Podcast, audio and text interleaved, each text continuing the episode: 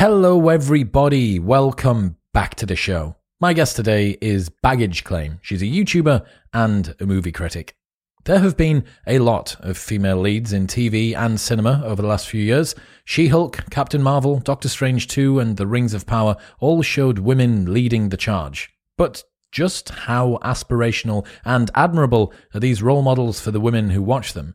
Is it treating them like mature humans or patronizing them like fragile idiots?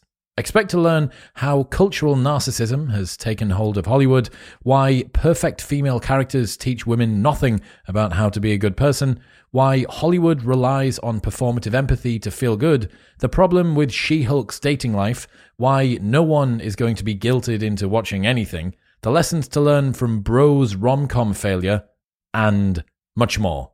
Don't forget that you might be listening but not subscribed, and that means that you're going to miss episodes when they go live. So go to Spotify and press the follow button in the middle of the page, or there is a plus in the top right hand corner of Apple Podcasts. It really helps to support the show. It means that you will never miss episodes when they go up, and it makes me very happy indeed. I thank you.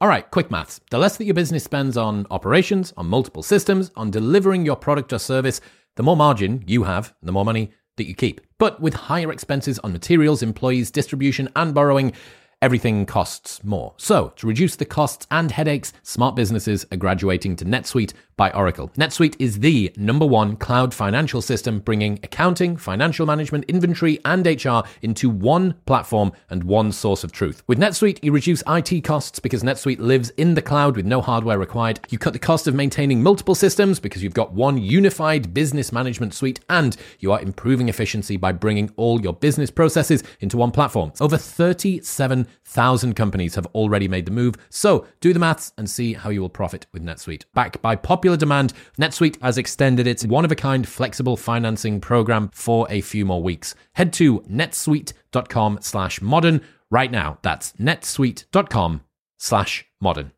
This episode is brought to you by Crafted London. Finding men's jewellery that doesn't suck is very difficult, and Crafted London have nailed it. They're the number one men's jewellery company worldwide. They're sweatproof, waterproof, heatproof, and gym proof. They've got custom designs in gold and silver, necklaces, chains, pendants, bracelets, rings, and earrings. If you've seen me on any of the big cinema episodes on YouTube wearing a necklace, it will always be from Crafted. I absolutely love it. It works with formal wear, casual wear, whether it's daytime or nighttime. All of their pieces are super high quality. The designs are great, and uh, I love them. That's it's all I wear. Also, they have an unlimited lifetime guarantee. So if your piece breaks for any reason at any point during the entire life of the product, they will give you a new one for free.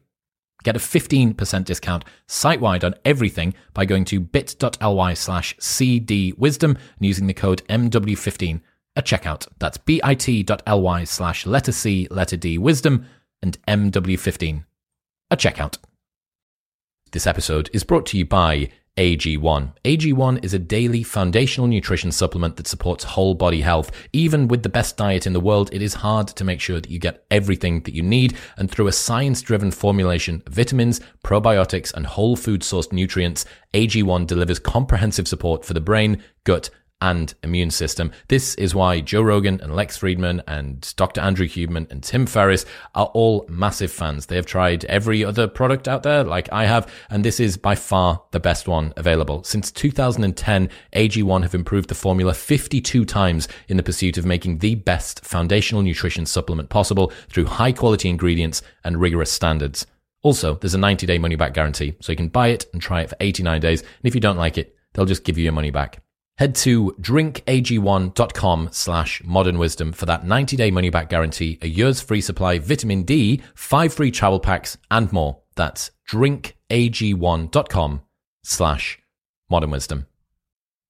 But now, ladies and gentlemen, please welcome Baggage Claim.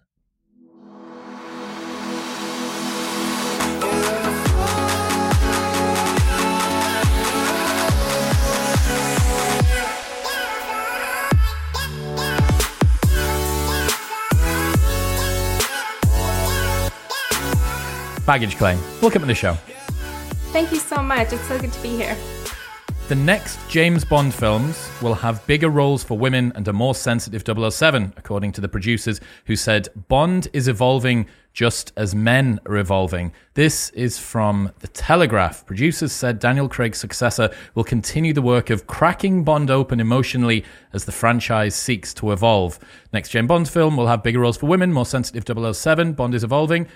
Barbara, Barbara Broccoli said that the next actor will take the role, continue the work of Daniel Craig. Craig's last film, No Time to Die, humanized Bond by making him a devoted family man. It also featured meteor roles for female characters. What are your thoughts on this? So I think partially it makes sense to me and partially it doesn't. Um, I'm glad that the strategy isn't to just uh, have a female you know, play James Bond and completely change the character because James Bond is a male character. And I think an important aspect of having more female characters and female heroes should come with creating new heroes for females or, you know, new roles for females.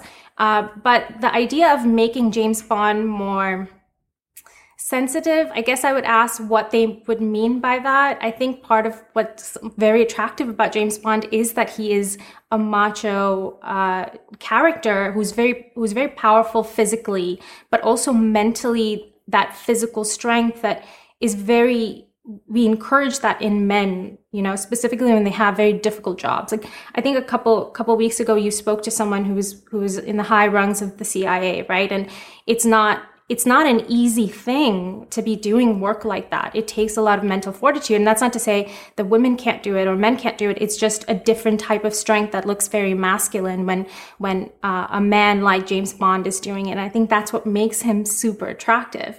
Uh, I think if we take that and break it down and in the way that, you know, every, every, male character these days has get, gotten this like deconstruction that's happening to him where, uh, maybe he's a lot more emotional. Maybe he's a lot more, you know, showing stupid. showing his vulnerabilities and stupid. That's definitely the biggest one. I think that's not the right approach to take to male characters. I think men who watch you know watch the movies they look for inspiration is that how can i too emulate strength but that shouldn't ever come at the, at the cost of then you don't, your emotions don't exist. You're not a real person. You don't get to feel anything. It should never come to that. There are always extremes to anything, right? Uh, so I think if they go too extreme in the other end, where he stops being what makes James Bond so exciting and interesting, I think that would be a really big mistake. But I'm also glad that it's not the sort of 1950s approach to how masculine and feminine uh, people would interact with each other, right? Uh, where there was definitely a lot more misogyny in, in the 1950s and 60s in the way the female characters were treated. It's very dis- different. And I think Vesper Lynd was a very big shift, right? She was this, she was a great female character to introduce to, well, obviously she was in the books, but it was very different in the movies. I like that approach where it's become more of this equal thing, but it shouldn't, it shouldn't be that James Bond stops being James Bond. I think the concern that people have is that James's character gets eviscerated and he's left as sort of this husk of a man. Yes. We've seen, I mean, you do these amazing video essays online, and one of the best examples, or two of the best examples, I think, have been Loki, what happened to him, and then Thor, and what happened to him yes. as well. Like, just completely gutted from being capable, confident guys that could overcome things to I mean, how would you describe what's happened to their trajectory? I think it's um, it's a public humiliation. Uh, I think it to me the way those characters got written and how they evolved from let's say their initial introduction onto the onto the screen, it felt as if uh, the writers were exacting some form of revenge on on these characters. Um, and taking all of the things that made them exciting, interesting, to let's just make them really stupid and let's eclipse them with the the their obvious counterparts that are going to be better than them, right? And that's the female version. There's a female Loki, there's a female Thor, and I think um, it was less obvious with Thor, where they just you know where Jane wasn't necessarily a bad character in the way that she was written or anything like that, but um, but they just really dumbed down Thor. You know, he's his outfit, his hair, the fact that he grabs his hammer and and uh, yeah his hammer and it looks like a witch's broom and he rides it was just so it was so such a farce to take a man that that is supposed to be this god right? And to completely make him this joke.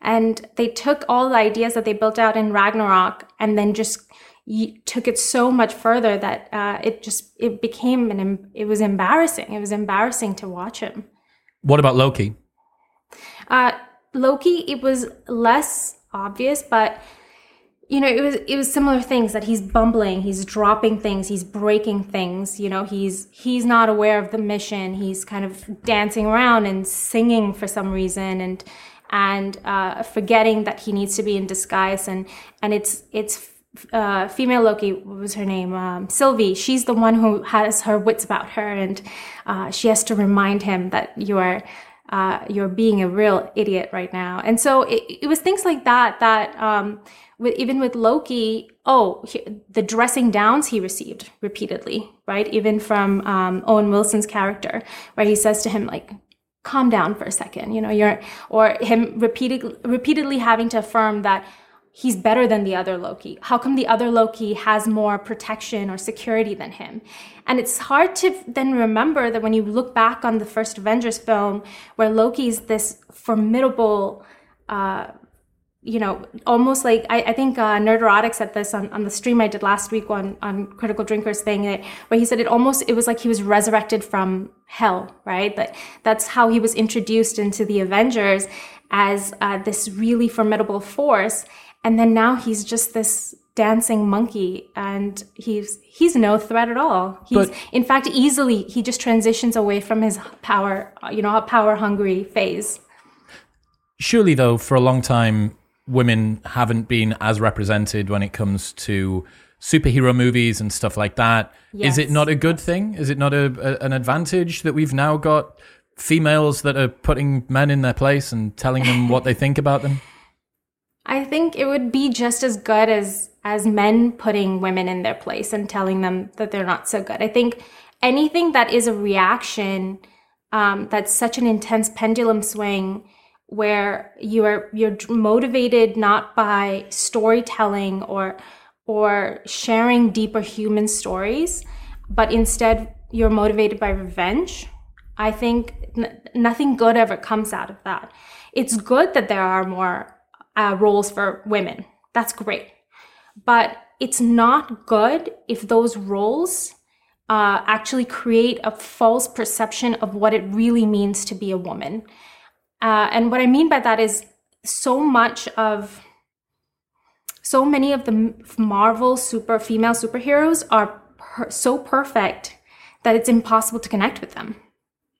It's impossible to know um, you know, a deep connection with a character comes from seeing yourself in that person's place.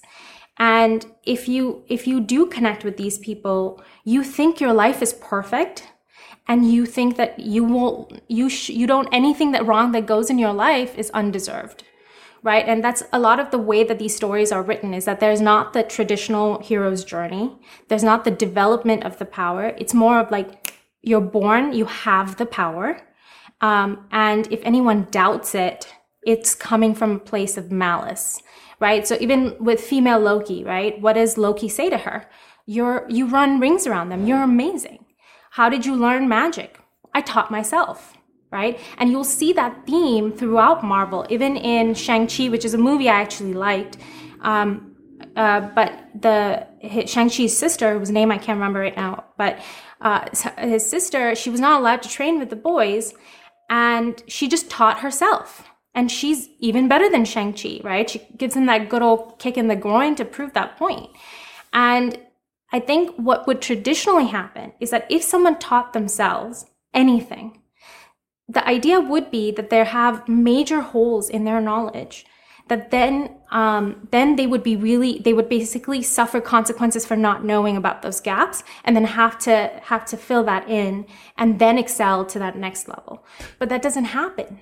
An example of that might be the um, classic mma underdog story where the guy gets angry because the bully beat him up or stole his girl and he goes and kind of learns on his own but goes into a MMA gym finally to find out that he doesn't know grappling or he doesn't know Brazilian Jiu Jitsu. He has the gumption and the motivation to go and do the thing, but he needs to discipline it. He needs to be able to wrangle it within the existing format. So there's this sort of um, wild brilliance that people come in with, but it still needs to be honed in that way. Yet it seems that it's something that is self-generated at the moment is already perfect. It blooms and blossoms into something that was better than it ever could have been. Right, right. No, that's exactly right. So it's, I think um, that's my main issue is that my problem is never with the fact that there are so many female characters. I think what is wrong with that really? There's nothing wrong with that. I think it's that it it's rooted in an understanding of uh, of people that's not accurate, and it's espousing a sense of entitlement that's not good on an individual level. So, what is it specifically?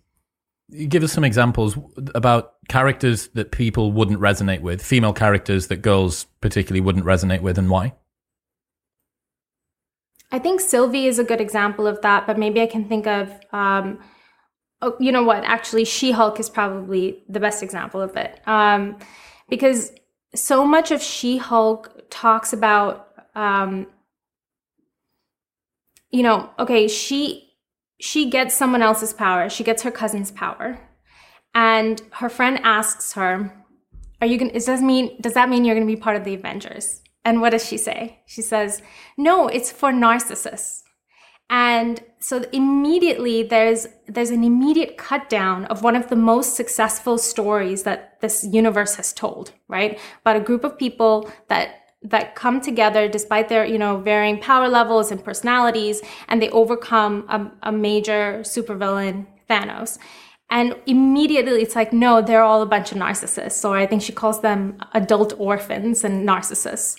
And it, it, right off the bat, you know, sets that tone that if a group of people choose to live not for, let's say, their own day to day glory, but to come together and do something that's dangerous and that's risky, that might mean that they'll lose their lives, and some of them do lose their lives and still they're willing to put their necks out on the line to do the right thing, that's somehow narcissistic.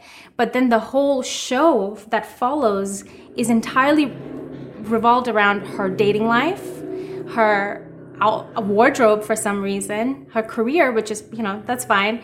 But the whole thing is about her. And that's okay. I think on a personal level, that's fine. But how is that not a narcissistic endeavor in itself, right? I, I think people often now will start to look at it as like, oh, if you want to put an outfit on and fight for the little guy, oh, you're just doing that for yourself. You're you're a narcissist, right? You just want the glory, you want the brand name out there. But if it's female motivated, it's like if she wants to put herself out there and she wants to do, um, she wants to fight for the little guy in the courtroom instead of out on a battlefield, then that's okay. Her motivations are not not to be questioned. Uh, and I think it's there's that like subtle difference that uh, I think makes for people makes makes her a bad representation out in the world for little girls to to look at someone else who's putting out putting themselves out there as narcissists but my motivations are never to be questioned because i'm a female i think that's a very bad lesson to teach anybody mm, that's interesting i think that you can see this catty antagonistic, sort of just petty behavior that comes through. It seems it, it portrays women in kind of the most juvenile way. All of the things that for quite a long time I think women have been trying to dispense with. This sort of mm-hmm. you don't know me. There's this line from She Hulk where she's saying um, that I deal with anger on a daily basis when men tell me about my area of expertise and when guys look at me on the street and when blah blah blah like you don't know anything about mm-hmm. anger as she points at Bruce Banner someone that apparently the law suggests his uh, Hulk persona is his abused child battling with his real adult self like yes. you're, you're going to say you're genuinely going to sit there and tell the guy that was abused as a child that the fact that men catcall you on the street is yes. somehow comparable but no, because you're a man, because you're coming from a place of patriarchal, oppressive, super, uh, how would you say, like advantage, privilege. you you don't get to you don't get to make a comment about this. And I mean, let's just talk about the fact that in She-Hulk, when she transforms into the She-Hulk, she's able to still speak and pick guys up and take them to bed and stuff. Yeah. I mean, Bruce Bruce Banner destroys cities. Yeah. She presumably annihilates guys' hips. Yeah. Oh, oh my God. Yes. I, I didn't even think about that, but yes. I'll try not to think about that during the next episode. But Yes. uh, yeah, I, I think immediately she has, you know, control over her emotions. Immediately uh, she can speak, like you mentioned. And the fact that she compares herself to what Bruce endured, right? Um, but this is another way that uh, they're really driving home that point that men are, you know, so clearly, uh, you know, worse worse than women in in so many different ways that it took Bruce, I think, something like 15 years to come, you know, uh, come and really. I would say integrate with his shadow, right? Best way to put it. Um, and and the fact that the story says that he saw his mother get, I think, get murdered by his father, and that's why he has all this rage pent up. And here he is offering his wisdom, his expertise, but it's it's so funny. It's like her very argument that if someone that I have to control my anger as a woman when men in my level of expertise come and tell me what what to do. And here she is putting down a man that has been the Hulk for so many years and dealt with it for so many years and he has his expertise and there's no room for her to even consider that he might teach her something. Irony, You know, completely lost. Yes. Yes, but th- that's the whole point, right? I think one of my major motivations for starting this channel was that so especially in the last five years I, I, you know it, it has become a very polarized land across the West, western society in the way people view each other think about each other's motivations and it's also this this massive belief that I should never wonder about my own motivations and what drives me. But I should always wonder about what drives everybody else. And it's the if I am a woman, if I am brown, if I'm an immigrant, I fall into all of those categories. I'm perfect. There's no reason for me to doubt what I should, what I should, uh, what I'm saying, what I'm doing, how I'm treated people, uh, treating people, and that's what I hear. Like I was hearing that out in the world all the time. That people were, were telling me, like, "Hey, you're a put upon woman. You're someone who's who should be resentful of life. Like, aren't you just the biggest victim that's ever existed?" And and it's like, first of all, I've never looked at myself like that. And if I don't look at myself like that, then people are like, well, that's because you're privileged. So the idea that you might have a good perspective in life and look at it as like, hey, it rains on everybody. Everybody has problems. I don't care if you're a Rockefeller, you have problems. You are not guaranteed happiness just because you have money. That's my perspective. And some people are dealt a worse hand than others, but the best you can do is to make the most of it and get on with it. Oh no, that's a very privileged perspective. That that means that you actually had it better than other people, that you were privileged enough to even think that way.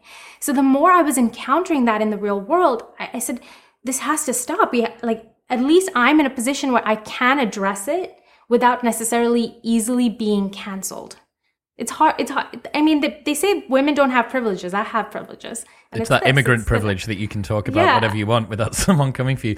So, yeah, I mean, I can see the allure from somebody that sits in a movie studio that hasn't spoken to an immigrant for 10 years, uh, uh, unless they catch their gardener or whatever on the way out of the house to go to the air conditioned studios. Their driver picks them up on a morning. I can see why they would think in the current atmosphere of social justice and upholding victimhood as a virtue that if we were to make a film which completely mask off breaks the fourth wall about how the underdog is always the person which is who is always going to be perfect that women and minorities whether they be racial sexual gender identity they are already perfect as they are the issue is always that the world didn't believe in them enough i can see why somebody would presume this is an amazing way for us to weaponize, galvanize, commercialize, monetize this current cultural milieu. But the Yeah. problem is that that's not how people think. And this is what I learned from watching your stuff that people, especially women, because we've spoken mostly about women so far, that Yes. it's patronizing. As far as I can see, most modern depictions of women in media patronize them. I mean, how does it feel mm-hmm. for you as a female woman of color that also happens to be an immigrant? Like, I imagine that it doesn't empower you or make you feel particularly good either. No, it, in fact, I feel like the treatment based on your my color, or based on my status as an immigrant, um, it's as if it's a handicap that I'm that just because I was born a woman means I'm handicapped. I feel like that's how people look at me, and it's it's not with in they're not looking at me with encouragement, but it's with pity, and it it, it makes me it makes me not it doesn't make me feel empowered. It makes me feel discouraged. And i think um, this desire like you were saying the cultural milieu is that is the rise of narcissism right? And I, I think that's partly what i talk a ton about on my channel is that especially amongst women um, the perspective has become seesawing between I'm incredible and and and then going the on the other side which narcissists do all the time is that if anything is wrong in my life the fault lies with someone else and their desire to bring me down. And that entire perspective creates a really hard shell around you as an individual that is almost impenetrable where if you need to change and grow if you need parts of you like jordan peterson would say like if you need parts of you to die so that you can evolve to the next level nothing's gonna nothing is allowed gonna your narcissism is not gonna let that happen.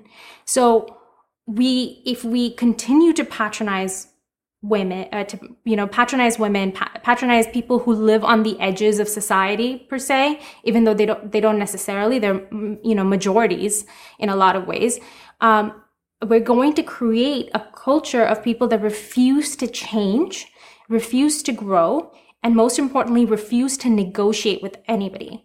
And i don't know if you come across this on online because I see this a lot, and I specifically see it with people that are like, you know, acquaintances, where there'll be a lot of content that'll be like, um, ignore the haters. It'll say something like, you know, forget the haters. Um, if anyone doesn't believe in you, you know, um, f them, like forget about them. And it's this this very interesting perspective that like either someone's with you or they're against you. There is no in between and there's no room to to talk that out. And you know there are times that i'll say something on my channel and i'll hear some f- criticism and i'll hear some feedback and i'm like okay maybe i was flawed in that particular thinking and that's that's fine. This is a conversation in a lot of ways. But if but this, the perspective that they're trying to sell is like no no no no no. If you said it you were right all along. They just want to keep you down.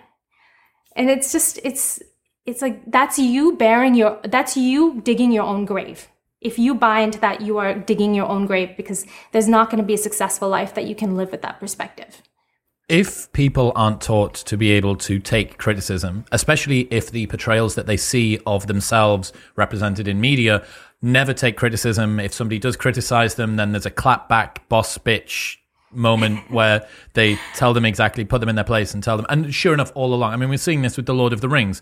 Galadriel is just permanently in the right. We saw this with the Star Wars, with the fact that the female, the new female superhero there, that she was she taught herself and then immediately was able to destroy everybody around that. I think Eternals had some sort of weird stuff like that in it.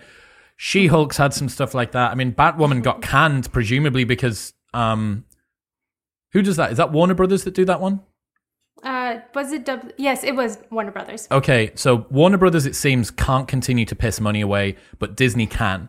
So Warner Brothers are binning things that they can foresee might not make money. Because I mean, this is the the long and short of it is that people aren't going to go and see these movies. Like when I think I, I enjoy going to the cinema, but when I think about going to the cinema and then look at what's available for me to go and see, I didn't want to go and see Thor: Love and Thunder. excuse me I looked at that and I was like, trailer doesn't look very good. Looks kind of cheesy. Looks kind of stupid. We'd already seen Thor start to kind of creep into that in the one that he did with the Hulk. What was that one? Ragnarok. Ragnarok. Um, he was kind of a bit of adult there, and I was like, mm, I get a sense that this is going to go even further.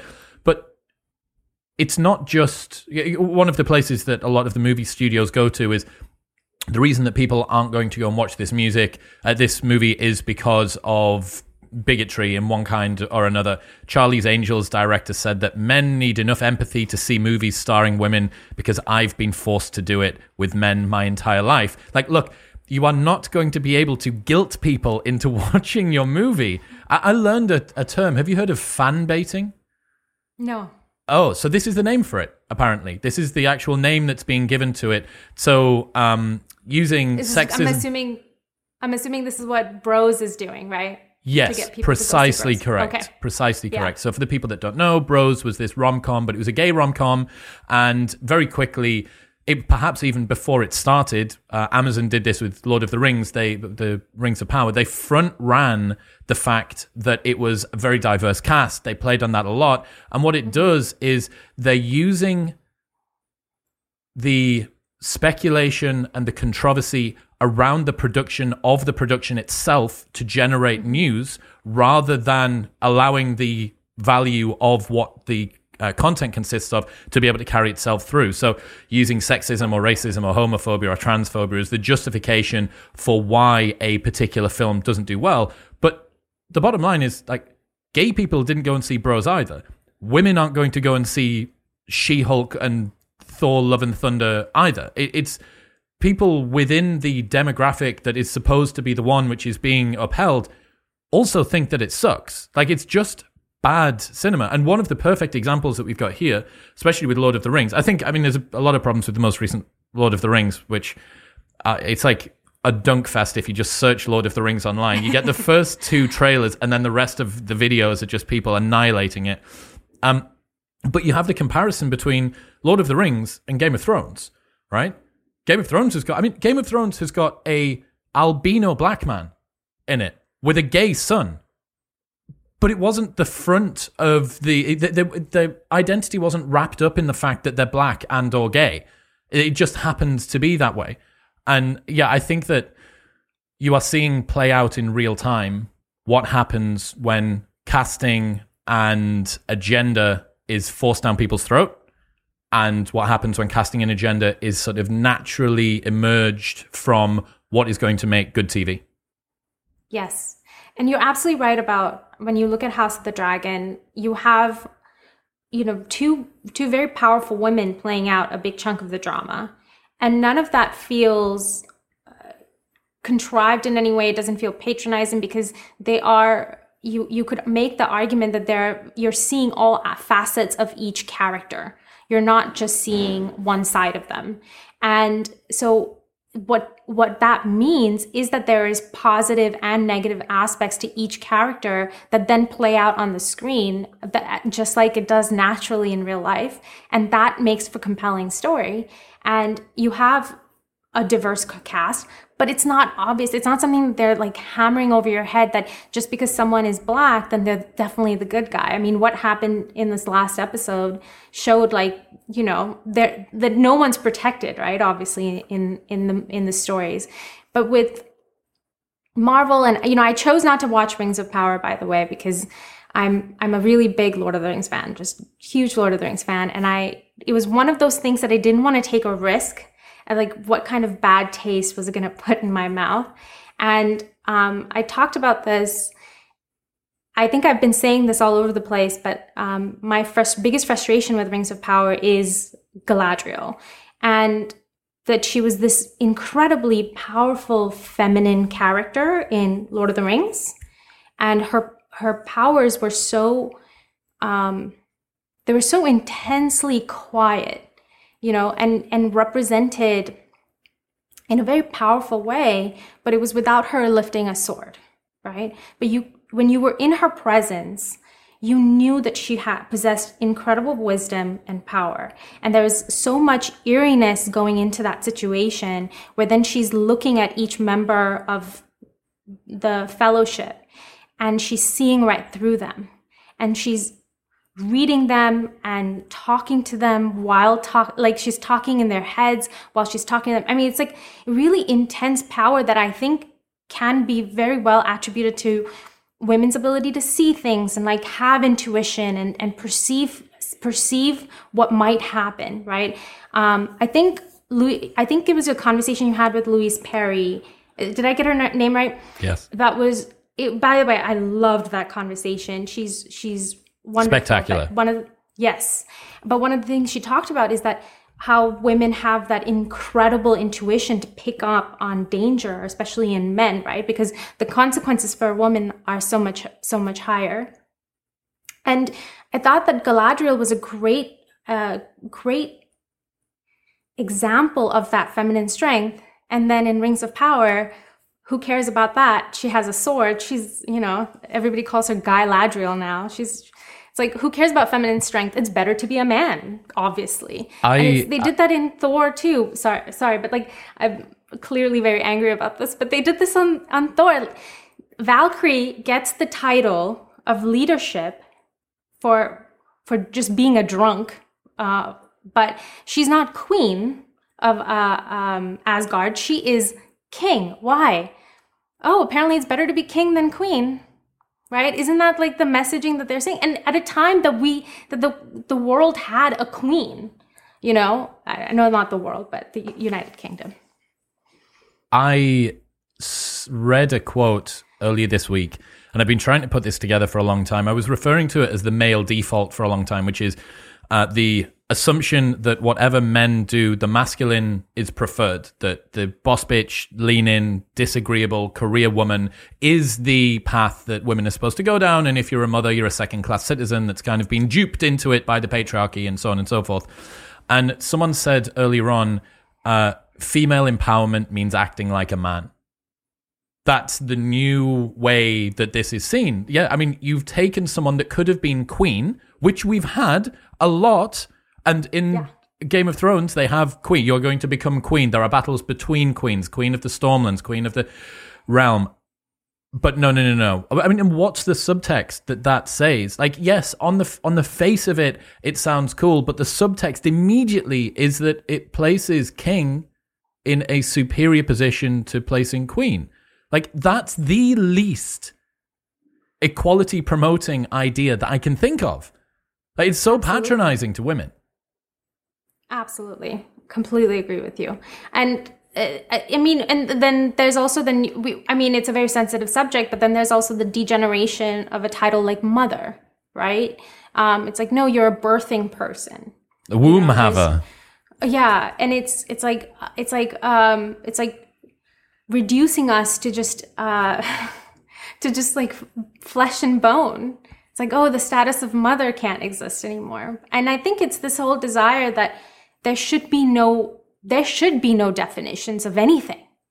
You know, we should all be person. You you shouldn't even have a name probably should all just be a person because you know if you have names that means you have a hierarchy that means you have people that don't fall that fall off of the hierarchy and everything is you know is destroyed from there in, in, in the way that the the extremist left tends to look at it when it comes to the mother thing am i right in saying galadriel is supposed to have a husband and kids yes and so in she's... rings of power they've kept them away, and it looks like they're maybe going to try and introduce them in season two, because at the moment she needs to be in boss bitch mode. But she may yeah. actually have them already, or she may meet them in few. I don't know. Yeah, I, I believe um, Galadriel is somehow I can't I forget now, but I, he, she is somehow related to Legolas, either through marriage or something. Like one of her her kids is married. Maybe I'm forgetting. Anyway, uh, but uh, I don't know what the power what what their plan is with Rings of Power. I try my best not to watch any of it, or I, I think I watched those like initial promo photos, and when I saw Galadriel was sitting, she was you know in this full armor doing the man spread with a dagger between holding it between her legs. I realized that this was not going to be a show that i was going to enjoy. So i decided just to completely lock it out of my my my stratosphere as much as possible. What else are the um, messages that you think are trying to be promoted here whether they be uh, hierarchical, racial, societal, gender driven? I think the idea of um, ideological consistency being patriarchal is one of the biggest messages that they're trying to push. That if someone asks for logic in the way that you think, then they're trying to oppress you. And it, this is like, this is probably the hardest thing to then negotiate with. Is like, it's like, okay, if you're saying, if you're against racism and sexism, but you turn around and do reverse racism and reverse sexism, and people point out to you, um, hey, this is ideologically inconsistent. And then you turn around and say, well, um, your desire to make sure that I'm ideologically consistent is patriarchal. And um, it just, it's, I think that the more people buy into that line of thinking, the harder it is going to be to bridge that gap of how are people going to see each other and understand each other. Um, because if you can't even understand each other, you can't understand yourself for sure. So I think that's probably the most, the one that I find shocking. Um, I'll often get comments on my videos, or I'll get really hateful messages um, in on Instagram, Twitter, wherever, calling me a pick me girl, which is really interesting. What's that mean? I don't know that nerve. Um, so it's the idea, you know, you know those types of girls who are like, I don't hang out with guys. Uh, I don't hang out with other girls. I like hanging out with guys. You know what I mean? Like, oh, girls is just so complicated. I, I, you know, I'd rather be wearing basketball shorts and playing with the guys. Like those are called pick me girls who, or they'll say like, oh, that person, that woman has internalized misogyny because she's she she doesn't even want to be a woman almost. Someone actually sent me a comment saying you don't even want to be a woman or you don't even want to be an Indian. You probably, you know, you you pass as white and you probably love that. And uh, so it's that it's that whole idea that if you if you don't think a certain way, you don't even belong in in in in the class that you happen to be born into. Wow. I mean, that's that whole race traitor thing that people come after anybody that doesn't decide that they're going to agree with the current hegemony in whatever particular group it is that they so okay so you you've done a lot of stuff as well related to cultural narcissism and the self-esteem movement what's the how does that tie into what we've spoken about so far i think the the trends of marvel of star wars um, and you know even shows like Batwoman that you mentioned, they are all um, selling like really neatly packaging the ideals of narcissism. And um, and I know you know it, it does stem very closely with the self esteem movement, right? That the idea that you don't need to um, you don't necessarily need to work on something. You need to instead work on just believing in yourself, and that self belief is what will make you someone that's whole. And um, that's sort of, you know, all, all, of the plot lines seem to be around that, right? Even if you watch um, Doctor Strange 2. I watched it on the plane over here and oh. It, I'd seen your video I'd seen you reference it before. Didn't watch the video. Watched the movie. Watched the video. and was like, that is just so perfect. Can you explain what the role of America Chavez is for the people that haven't seen it? Yes, she gets introduced as this character who who clearly has a very powerful power, which is to move in between various dimensions, or more, I guess you could say, what did they call it? Multiverse, I, I forget, right? multiverse, yeah. They, she can traverse the multiverse, um, and that's her main power.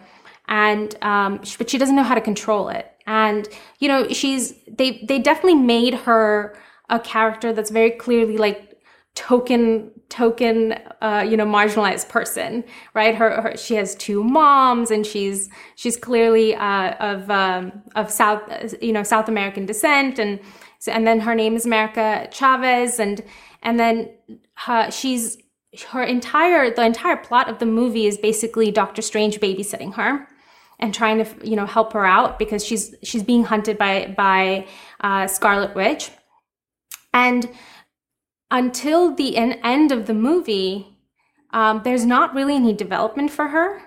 uh, which is real shame. I think you know that that could have really beefed up her as a character. And the final final uh, battle is really just uh, Doctor Strange telling her like, "Hey, you just you need to believe in yourself." There is You're this already... scene. There's this scene yeah. where zombie Benedict Cumberbatch comes back to say to her, "I just came here to tell you that you need to believe in yourself," and you go, "Okay." okay, nothing else. Nothing else. Nothing else. I mean, you you no. went through a car crash that shattered all of your bones. You've uh, you've been banished to the shadow realm. You've gone and been taught by a lady who doesn't have any hair about how to be, you know, all of that, all of that journey that you had to go through, and then you've assisted the Avengers and so on and so forth. And you're not the, he's not even the Lord King of whatever the thing is at the moment, the yeah, head monk of it's the Wong. Yeah, it's the other guy.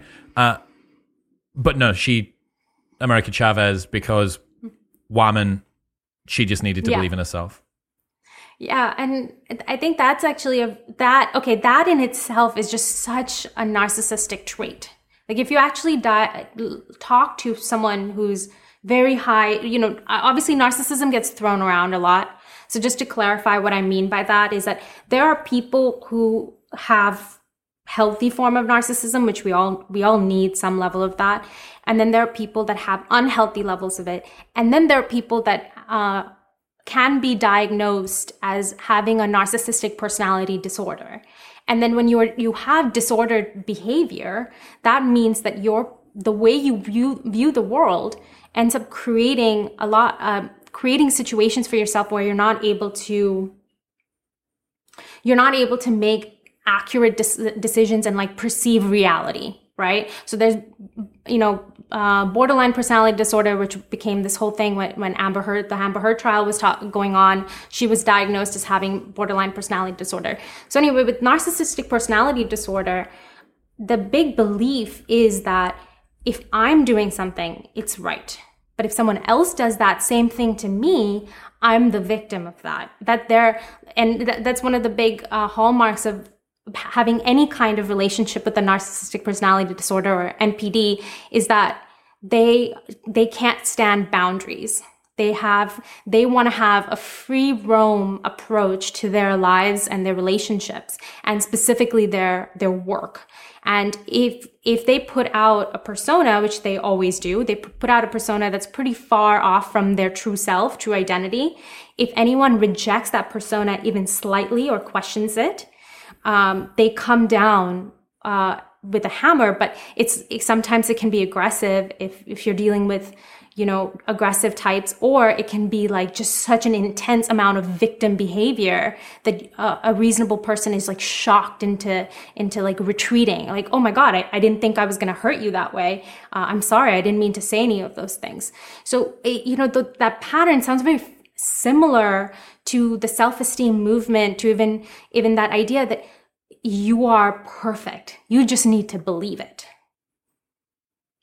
It's so scary. And I, it's quite easy, uh, having done uh, uh, watching a lot of different videos about criticisms online, as people veer further and further uh, inflammatory, sometimes right, um, it it can be used to kind of deliver a anti-progressive message and there's a debate to be had about whether or not that's something that needs to be said. There are some aspects of woke culture that are going too far forward. However, I think that the most compelling argument here is it's patronizing to women. If I was a woman, I wouldn't want to hear that I'm perfect as I am. I wouldn't want to hear that all of the characters that I'm supposed to look up to don't need to go through any trials or tribulations. They're not strong enough to deal with criticism, to deal with setbacks, to do whatever. I mean, the strongest character at the moment in the Marvel Cinematic Universe is what is it? Not Wonder Woman, Captain Captain America, Captain Marvel. Cap, that's it. Sorry. Uh, yeah. She's and she's basically a god who flies around the universe. I don't know what she does she flies around the universe. She comes back and she can just defeat everybody straight away. Why? The first was she the one that did the Amazonian thing in the first movie, and then in the second movie, it looked like she. Who was that? That was Wonder Woman. Yes. Okay. So Wonder yes. Woman in the first one went through some trials and tribulations. That was pretty cool. But in the second one was kind of given all of this stuff. So you had the same character that was delivered yeah. this. So my, my point being that I wouldn't want this if I was a woman.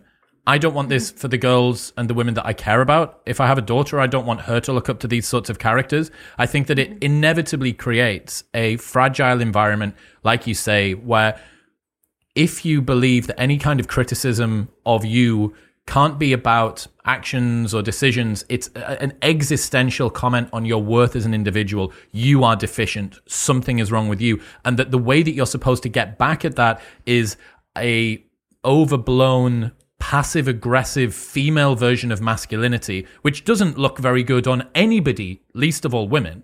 Uh, I just don't think that that's the sort of media that we should put forward. And then we're seeing increasingly now. I mean, the Amber Heard trial was a great a great example of this, and you've done some uh, fantastic stuff about uh, Prince uh, William, Prince Philip, uh, not Prince Philip, sorry, Prince, uh, Prince Harry. Harry, and the difference between their two relationships.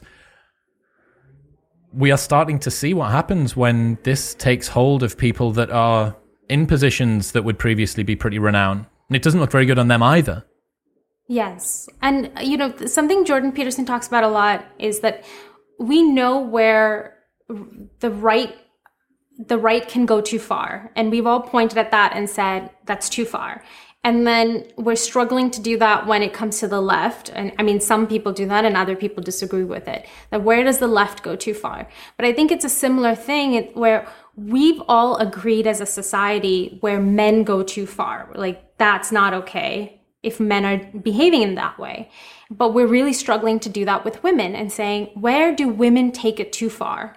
Um, and you know, there was a podcast that Meghan Markle released, and she's she's been releasing quite a few podcasts lately. And um, the one she just released this earlier this week, she talked about uh, this. She talks about archetypes, right? What are archetypes that are holding women back? I think it's it's a misuse of the word archetypes. It's a misunderstanding of it. But what she means is labels. Fine.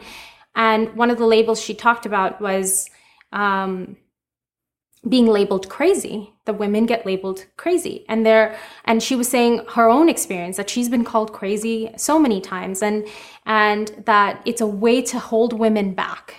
And um, they, you know, she brings in an expert, and the expert talks about how his, hi the concept of hysteria has this, you know, long long history against state steeped in misogyny, and so it's this painting this perspective that.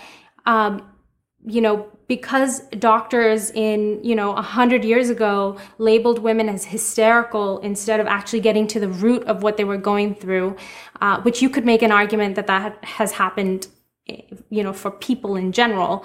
But um, you know again it's driven by misogyny and that the now that has whittled down to the term crazy. And so if you call a woman woman crazy uh, you're being misogynistic and you're trying to exert control over them.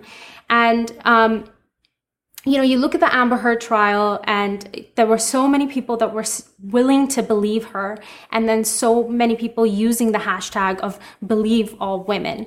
And one of the best things about comedians, but specifically Bill Burr, was that his response was like, you know, believe all women. Like, are you sure? Like, all of them? How about like 20% of them that are crazy that want to key your car? And it's this this idea that like just because you're a woman I don't know. I can't believe I have to say this, but like, just because you're a woman does not mean you are inherently good. You can be crazy, you can be destructive. And that's what I like about shows like House of the Dragon is that it shows destructive capabilities that are both masculine and feminine. And um, even, you know, a show, I've talked about this in the past, but like a show like Fleabag. Are you familiar with this No, show what's at that? all? You know Phoebe Waller-Bridge? No. No, you, you know you you probably know of her because she was the one who came in and helped rewrite do some rewrites for James Bond for that last film. And people were pretty angry about it because they consider her sort of this like feminist feminist writer. Uh, but I actually I think she rides that that line pretty well. And she wrote this show called Fleabag. It's a two season show. It's on, I think, Amazon Prime. And she, uh, you know, I'm sorry for spoilers. I'm just going to give it away to you because I've brought it up now. But um, she is a character who's very self destructive and Um, she does a lot. She definitely does a lot of things, including hooking up with men, um, at that make her unhappy. She herself identifies that as making her unhappy. But there's this whole season leading up where um, she sh- she shows to the viewer because she constantly breaks the fourth wall and she's letting them in at very specific times where she tell shows the the viewer that her best friend passed away. And the way then we find out is that she walked in front of a bus. And then for a long time, she hides the fact that the reason she walked in front of a bus was because the main character and her her only name in it is Fleabag, is that she, Fleabag slept with her boyfriend. And that's why she, and, and when the viewer finds that out, you know, you see her completely unravel because it was a fact that she was hiding. And it's beautifully done because it shows that, uh, you know, being feminine is incredibly powerful in a way that can be incredibly destructive. There's a lot of chaos that we can create ourselves. We don't need men all the time to create chaos, right? Which is the overarching belief right now. So our way of creating chaos is that we have a deep perception of human emotion and we know how to unravel people there's a reason why it's much easier for a woman to win a win an, win an argument in a relationship with her husband it's much easier right and if we don't recognize that, if we don't recognize that we have a dark power in us, then we actually are likely to use it inadvertently on people all the time. And um, I know I've been ref- ref- referencing Jordan Peterson here and there, but like one of the things that really struck me, and I think was something that really changed my personal trajectory, was I was watching his lectures. I think this was back in 2016, before before he like absolutely exploded. But um, one of his lectures talked about helping people understand that you would be a Nazi guard. And I hope I can say the word Nazi. I know yes, YouTube doesn't love it. Um, that you would be, and I don't mean you, but like me, I would be a Nazi guard. Every, everybody wants to believe that they would be the hero and uh, they would be Schindler, but they would probably be a Nazi guard because of the fear and and and every you know there are all these different things that go into it. And if that if a person an individual individual can recognize about their dark capacity then it's less likely to turn into this like massive pathology that exists in society. And i think that's what's happening now is that people are becoming less and less convinced of their own in, internal darkness becoming more convinced of other people's darkness and that's i think that's a pretty dangerous place to be. One of the most obvious places i think that this is starting to show up is in uh, movie critic scores diverging from audience scores and the performative empathy that's happening by the people who have something to lose if they go against the dominant ideology whatever it is that they're supposed to put out there. You know most of the scores on rotten tomatoes are uh, anonymous or they're done by a username that you're never going to be able to track back to somebody so they can say whatever it is that they want. And maybe there is uh, what's it called review bombing which amazon turned off the first 72 hours for lord of the rings rings of power and then extended it for another five days in a desperate attempt to try and stop people from uh, giving a realistic review of what it is. Uh, and that was labeled with misogyny and racism so on and so forth. But it seems to me that the powers that be, the people that believe they're supposed to be the elite media class that know what's good for everybody, that will point at the plebs and remind them that you really should just put your faith in us, they are failing increasingly to resonate with the people who are living a normal day to day life. Uh, perhaps this is because of inequality, uh, you know, the kind of life that the people who are going into Hollywood offices now is going to be even further away than most of the people that go to see their films versus 30 years ago, 50 years ago, 100 years ago for sure. You know, you think, I always think about this when I watch um, archive footage of sports games and stuff, you know, like from the 1930s and stuff like that. And these professional athletes, they would they were basically the same as the people in the stands, except for the fact that they were well known. The only difference was really their renown and their lifestyle in terms of their routines, not in terms of the quality of life that they lived. They do these interviews with old British footballers from the 1950s and the 1960s and stuff, and they lived an all right life, but it wasn't insanely different to everybody else. But we now have this divergence in terms of lifestyle. We have a divergence in terms of the ideology that people follow, the values that they have, what it is that they think should be upheld. And increasingly, as that happens, people are struggling to, the powers that be are struggling to find a way to resonate. And the only thing, it seems to me, the only solution that they can find is to be increasingly brazen with outright virtue signaling because, well, if I can't get you to like what I do, at least I can guilt you into feeling good about it. That's the mm-hmm. closest mm-hmm. I think that they can get. Yes, and you're absolutely right about that difference between celebrities or you know uh, athletes from because it's kind of similar to the kind of scale that everything achieves now, right? Even if you look at um, companies, the size of companies because the whole world is accessible as a product versus you know your corner shop that existed in the 1920s where you you probably were face to face with the business owner and he cared about his reputation with you. And same with doctors. Doctors knew you and your family. And you know it i think everything has become so scaled up that each um, each brand has access to millions and billions of people. And so with with what happens i think with celebrities is that they get scaled up so fast for doing something like compared to how much they get paid and how much uh, how much their lives change overnight if you look at what their work is it's not that different from any other job. And i think there's a level of insecurity that they start to experience that I'm I'm looked at so disparately from who I really am and I'm living this, you know, even if you look at Johnny Depp, right? And Johnny Depp talked a lot about this during his trial that after after he was in um, Pirates of the Caribbean, um, his life completely changed. He, he could not live sort of the normal life that he used to, going going and grabbing coffee. He just couldn't do things like that. And to him he's he's clearly not someone who's made for celebrity and never really internalized it in the same way. But you can also see him completely unraveling from that and having a really bad drug addiction and alcohol addiction and like getting very scared about the people who are around him. Like the whole cabal of of Amber Heard's friends were basically living off of him and his like several penthouses. And and that's that's sort of the life that happens. But then with other people and i think this was kind of true with brie larson is that she was this completely normal great down to earth person. And then she became very famous because of her oscar win which you know her acting was incredible in that movie. I think it's called room or the room one of those two. And um, suddenly she just i think she just bought into her own hype really intensely.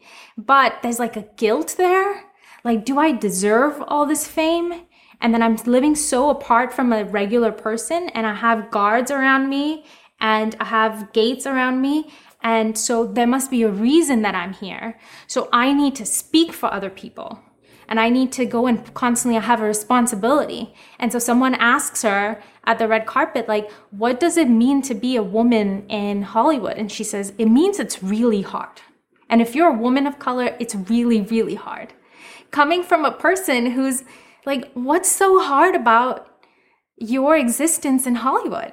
What exactly is hard about it? You are you have you have a, a great voice. Like people are listening to you, they're looking at you, they're paying attention to you. What is so hard to be a woman in Hollywood? But I think that helps alleviate that guilt. Like, oh, at least I'm taking all this, fe- this these feelings of insufficiencies and turning them hopefully to help people, but in the process, just creating this like victim narrative for myself. Mm, because that helps to hopefully bring down the gap between where somebody is in terms of their status and the work that they know that they do. If they can manufacture artificial oppression, that outwardly appears like the gap has been reduced down. I actually do have to go through. It's not just the time learning lines and being on set. It's all of the the expectation and the oppression and the victimhood and all of yes. that stuff that I've got to get through as well. Okay, so I had I had a thought that has come up a bunch of times when thinking about the role of media and what it's supposed to do. Do you think it should be the role of studios to create something which is popular or to create something which pushes a virtuous moral ideology, taking away the fact that we don't think much of the ideology that's being pushed at the moment is virtuous. What's the role of a studio here?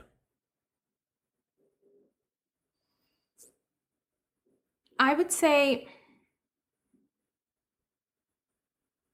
I would say the role, the true role of a studio is to tell stories that resonate with people. And if you if you do that, um, it's not about necessarily like morally what's right or wrong, right? If if you if you because I, I know what I'm about to say does talk about morality, but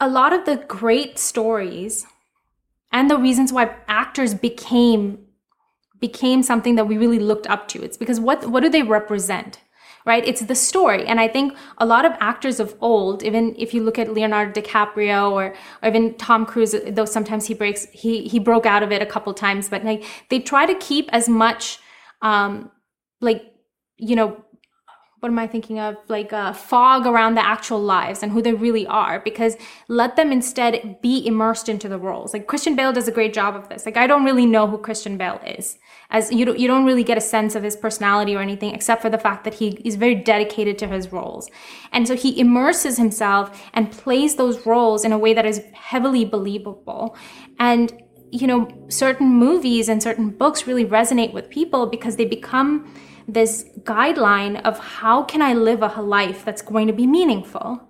And if you tell stories around that, every everything else becomes irrelevant.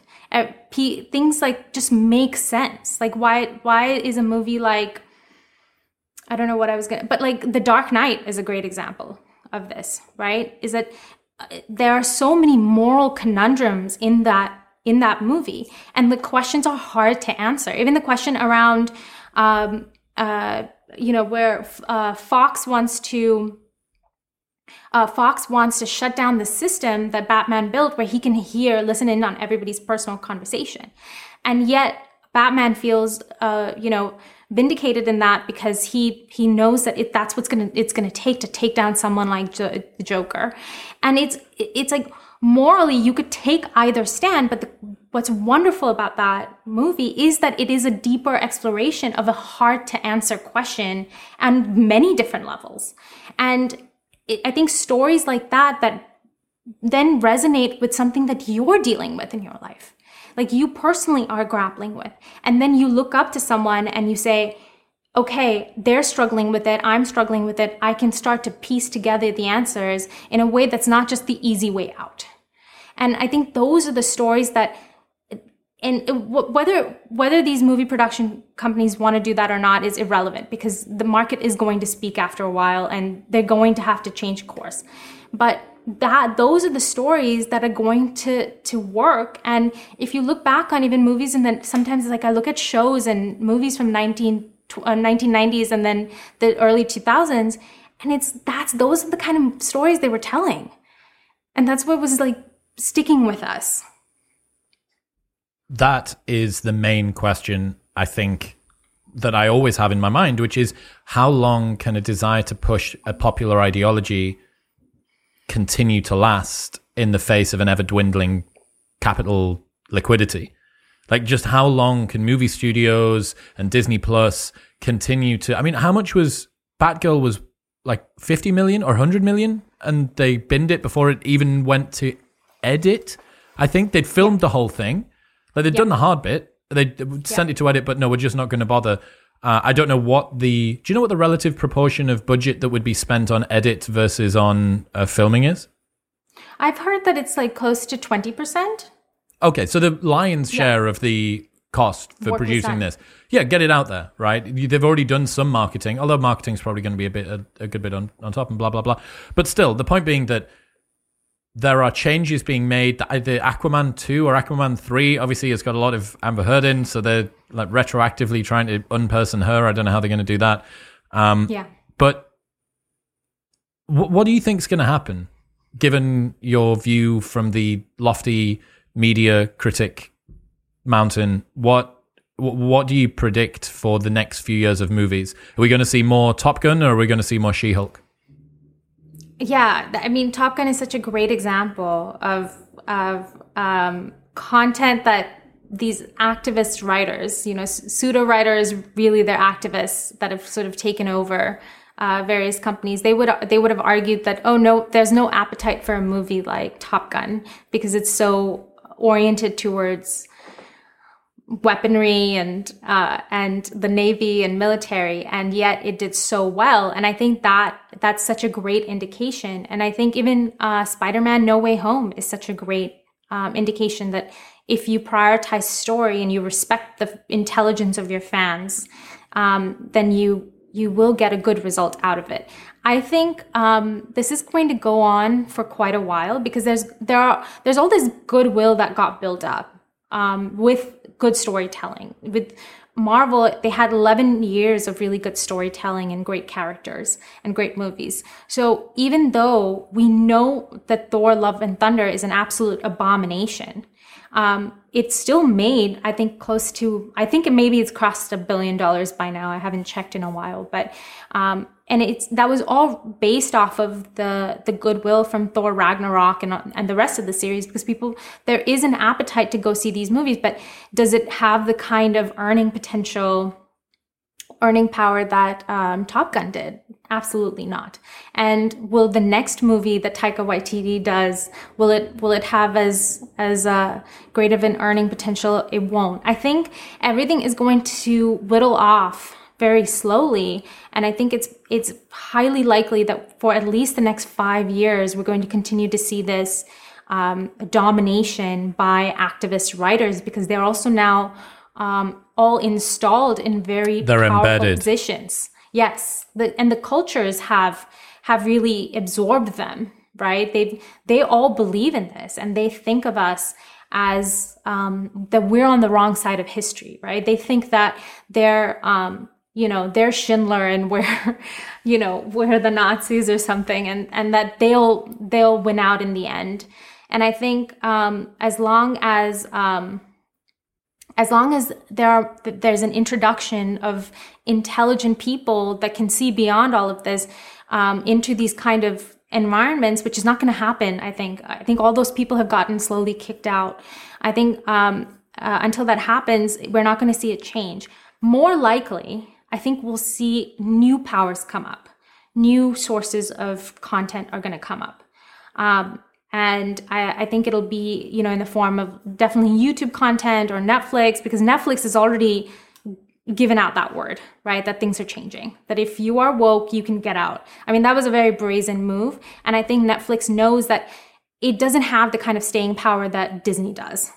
Um, it needs to get its act together. It, uh, otherwise, it's going to be going to be gone. So I, th- I think with, from Netflix, we might start to see some major changes. Mm, I, I agree completely about not respecting the intelligence of the audience. I think that's it's that patronizing, pointing at the the plebs down in the, the peasantry as they walk past and saying, "We know what's best for you." Um, but as well, you're right. You know, if you've installed a group of people that have a victimhood complex, that are dealing with this narcissism, if you do decide to get rid of them, they're going to kick up a pretty big stink. And it's very easy to lay the issues of a poor performing series or movie at the feet of people who don't know what's good for them. I mean, Bros was a perfect, so perfect of an example of this. And I don't know how many times it's like that 2022 has just been a sequence of releases that have fallen flat on their face. And it's the same formula that gets rolled out to explain it. Oh, it's because of bigotry. It's because I went to go and see movies with male leads, so can you come and see mine? Like, are you really hoping to guilt me into watching your movie? Like, is that really the stage that we've got to? Like, is it not good on its own merits? Is it not sufficient? Yeah. Is it not sufficiently capable to actually get me to want to go and see it? No, I have to go. I have to go and see it with a gun to the back of my head because I don't know what's right for me. Yeah, it'll be it'll be interesting. I really hope that that's not the case. Um, but I, I suppose that there's so many different layers as well. The director, the producer, the execs, the studio, the publisher, the marketing, all of these people, the script writers, all of these people at different stages. You only really need one of those to have this sort of ideology for them to be the person that puts a stop on it all, right? Even if you had everybody else was on board with one particular thing, because you're always going to have the flag of victim or oppressed or marginalized, and everybody else that's around that is, well, I'm not going to touch that. That that is the sort of thing that I get cancelled for. So I'm not even going to try and push back against this and say, well, maybe what you think is right for people. Maybe we should have a, a strong female lead who is strong in a feminine way. Maybe we should have a strong male lead who isn't a complete imbecile. It's going to be very hard for them to get that through. Yes. And uh, this is sort of an unrelated example, but my my friend who lives in Oakland, um, you know, he there's the, the crime in Oakland is outrageous if you're not familiar with that. So Cal- California in general um, has had a really intense surge in crime since um, uh, since COVID hit. And San Francisco is one of those cities. We, you know, car break-ins are very common, but Oakland's crime has been um, really intensely steady, steadily on the rise. And a big chunk of the population in Oakland is African American, so it makes it for makes for a very sensitive subject. And there are a lot of shootings that have been taking place, um, and a lot of people have been losing their lives. I think they reported something like the hundredth shooting that took place this year um, that was fatal. Uh, if I, I, might be wrong on that number, but um, uh, and my friend plugged in because he's he's lived in Oakland for about five years now, and he plugged into a city council meeting um, as it was happening live and one of the people was making this argument that can we please increase um, police uh, presence in particular neighborhoods that have high instances of murder and um, and crime and immediately the response from one of the other people was uh, absolutely not. Those are predominantly um, uh, areas with African Americans. So this is clearly a very racist policy to request that. And immediately the argument was shut down. There was no more room for discussion. And I understand that. I understand because along with everything else happening, there's also the, you know, in, intense fear that everybody has at the idea of being canceled and to be labeled i mean we throw around the word racist so much but if you think about it it's like that is one that is a very intense uh, insult to throw at someone that you would be that that um you know you would be that terrible of a person that you would judge someone on based on the color of their skin but so everyone is trying to protect their own reputations but it comes then at the cost of the bigger vision right? I don't want to be called racist, but at the same time, you, you know, one could make that argument that like African American people are dying as a result of this supposedly anti-racist, you know, discussion happening here, right? Um, and uh, it's the same thing, I think, in these situations that if anyone questions the making of bros being a very, um, you know, very specific movie, which is fine. I think people can go and see movies about gay people. I don't think there's anything wrong with that. But in the trailer, one of the people says, um, guys, remember straight people? And someone else says, yeah, they had a good run. And it's it's like, okay, do I really want to go watch a movie where um, it's very clearly pro gay and anti straight people? And it's like, I don't want to be scolded for two hours. Like, I would rather go do something else. And, um, and I think in, in a movie like it, in the production process of a movie like that, if anyone has a reasonable question, even, then they're probably afraid to voice it at the risk of, you know, because they might get called anti gay or bigoted or anything. And that's the biggest fear. Uh, you always have to pander to the wokest common denominator. Yes. Baggage claim, ladies and gentlemen. Where should people go if they want to check out your stuff online? I absolutely adore your YouTube channel. It's blowing up at the moment. Where should they go? Uh, please uh, search for Baggage Claim on YouTube, where I have a lot of my content. Uh, you can also follow me on Twitter, Baggage Claim 11, and I'm also on Instagram, Baggage Claims with an S. I appreciate you. Thank you. Thank you so much for having me on. I really appreciate it.